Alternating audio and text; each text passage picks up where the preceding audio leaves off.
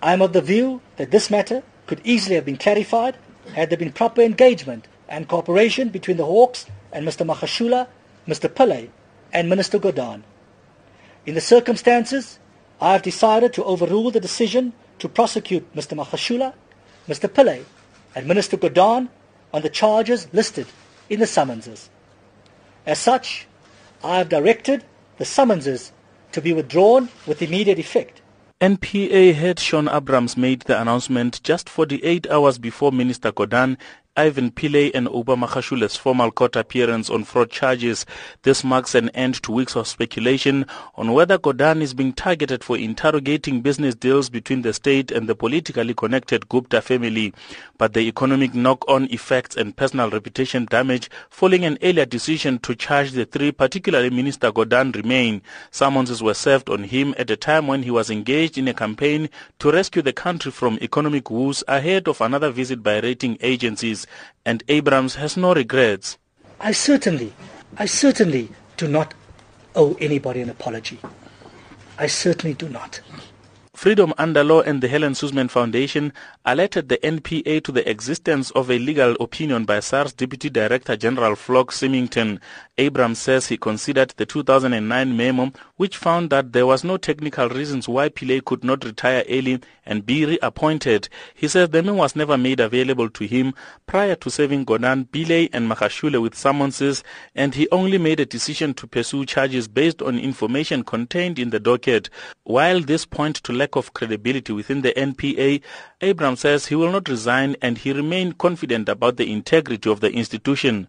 That's precisely why I have called uh, this pre- press briefing and or press announcement because I'm taking you into my confidence as to what has transpired in this matter, what material was placed before me in reviewing the matter. This is what I call transparency. And I'm accounting, I'm accounting to you. I'm telling you this is what I had before me. This is what I decided as a result of what I had before me. And that's why I'm more upbeat than ever about the integrity of the institution. We must always do what's right. We must always do what the law, what is right within the confines of the rule of law and the Constitution. Now, I've reviewed this matter. Neither Mr. Pillay, nor Mr. Gordhan, nor Mr. Magashula has spent a day in court Freedom Under Law says it is surprised that Abrahams has not seen it fit to apologize to Gordhan after tainting his reputation. Former Constitutional Court Judge Justice Johan Kriegler says the fraud charges against Gordhan, Ivan Pillay, and Oupa Magashula did tremendous damage to the country. I suspect that there was probably malice way back when the charges were started because nobody at that stage bothered to look whether there was any evidence of any criminal intent. And it was only now at the 11th hour when we drew the attention of the National Prosecuting Authority to the existence of a legal opinion dated from the time of the transaction, which showed that the people acted in good faith, that they had a second thought about it. They had never thought that these people could possibly be honest men.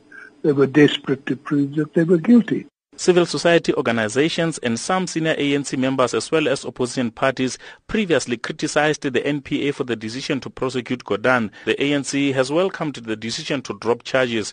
It however called on the appointing authority to engage the NPA leadership to avoid a repeat of this situation.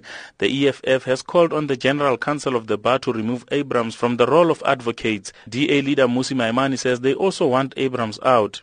We must investigate whether he's fit to hold office. And I'm asking for Parliament to in fact do its work. Secondly, we are saying Jacob Zuma must suspend him until the inquiry is completed. Because it's clear that he is costing South Africa's credibility by making up charges. If he was serious about these charges, he would obey the Gauteng North High Court ruling that said all the charges that the DA has brought against Jacob Zuma, 738 charges, he must charge Jacob Zuma as well. The SACP agrees with the DA, party spokesperson Alex Mashilo.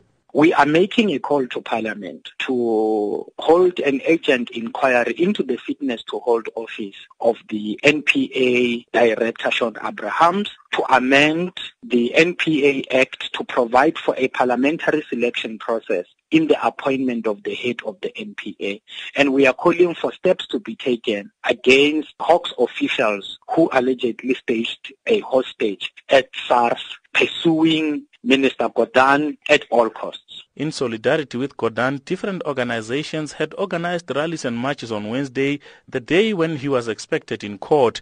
While all campaigns are now deemed unnecessary, the EFF is going ahead with its planned shutdown in the capital, Tshwane. I'm Amos Phago in Pretoria.